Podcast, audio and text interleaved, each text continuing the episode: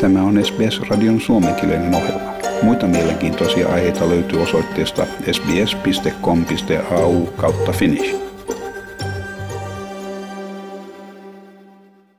Britannia on kirjannut ensimmäisen COVID-19-viruksen äh, Omikron-muunnokseen liittyvän kuolemansa – Sairaalahoitoa tarvitsevien potilaiden määrä kasvaa ja Lontoossa Omikron muunnos edustaa 44 prosenttia tapauksista koko maan tilaston ollessa 20 prosenttia.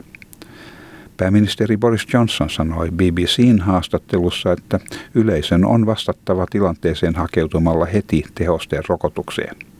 Tässä pääministeri Boris Johnson. We can see Omicron spiking now in, in London and some other parts of the country. It, it, here in the capital, it probably represents about 40% of the cases. By tomorrow, it'll be the majority of the cases, and it's increasing the whole time.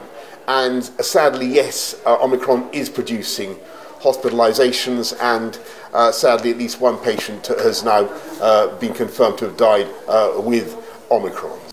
Britannia nopeuttaa nyt tehosterokotusohjelmaansa. Päämääränä on saada rokotukseen oikeutetun yleisön jäsenille kolmas annos vuoden loppuun mennessä. Maan terveydenhuoltoministeri Sajid Javid sanoo Britannian palaavan korkeimman tason hätävalmiuteen.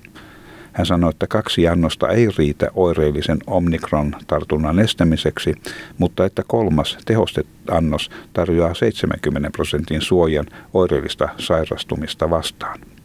Tehosteannos vaikuttaa myös toista annosta nopeammin. Two jabs are not enough to prevent symptomatic infection from Omicron. But a third dose, a booster dose, provides strong protection. With analysis by the UK Health Security Agency showing a third dose is 70% effective at preventing symptomatic infection, and we expect the booster to take effect more quickly than the second dose. Samaan aikaan Yhdysvalloissa New Yorkin osavaltio siirtyy hengityssuojaimen pakolliseen käyttöön kaupoissa ja muissa sisätiloissa vastauksena lisääntyviin COVID-19-tartuntoihin ja sairaalatapauksiin. Säännöt pysyvät voimassa ainakin tammikuun 15. päivään ja sääntöihin sisältyy, että liikeyritykset varmistavat asiakkaiden rokotustilan ja että kaikki yli kaksivuotiaat asiakkaat käyttävät hengityssuojaimia. New Yorkissa asuva Judy Wilson kannattaa uusia rajoituksia. Personally, I don't want to take a chance. I just was in there now and I saw somebody without a mask, but it's not up to me to say anything about that. It's just that I really think that people should wear them because otherwise, how are we going to get rid of this, uh, this uh, COVID? Kauempana pohjoisessa Kanadan viranomaiset ovat huolestuneita siitä, että maassa nähdään pian mahdollinen koronatartuntojen huippu Omikron-muunnoksen levittyä yhteisön piirissä. Maahan johtava julkisen terveyden viranomainen tohtori Teresa Tam on paljastanut vuosiraportissaan, että Kanada ei ollut valmistautunut pandemian varalle. Sanoin tämän toimivan herätyksenä tietojen keräämisen tarpeesta, samoin kuin rahoituksesta ja julkisen terveydenhuollon henkilöstön lisäämisestä. Tässä tohtori Teresa Tam. So what we're seeing in Ontario, um, I expect to be seen in other areas of the country as has been seen in Europe and other areas of the world.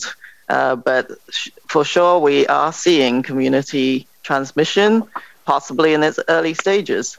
But this can rapidly escalate in the days to come. Pääministeri Justin Trudeau oli samoilla linjoilla, sanoen mediatilaisuudessa, että Kanadan on rokottauduttava ja noudatettava terveydenhuollon antamia ohjeita, varsinkin lähestyvän joulun aikana. Hän sanoi, että Kanada ei halua kokea uutta talvea, minkä aikana sairaalat ja etulinjan työntekijät joutuvat ottamaan kantaakseen lähes ylivoimaisen taakan.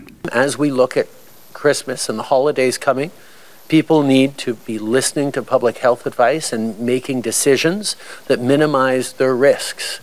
Uh, I think we've all uh, learned an awful lot about how to keep ourselves and our loved ones safe, and I know Canadians are going to be uh, thoughtful about everything we can do uh, to keep the numbers down because nobody uh, wants to have uh, another winter in which our hospitals and our frontline health workers are getting close to overwhelmed. Tämä jutun toimitti SBS-uutisten Hanna Kwon. Haluatko kuunnella muita samankaltaisia aiheita? Kuuntele Apple, Google tai Spotify podcasteja tai muuta suosimaasi podcast-lähdettä.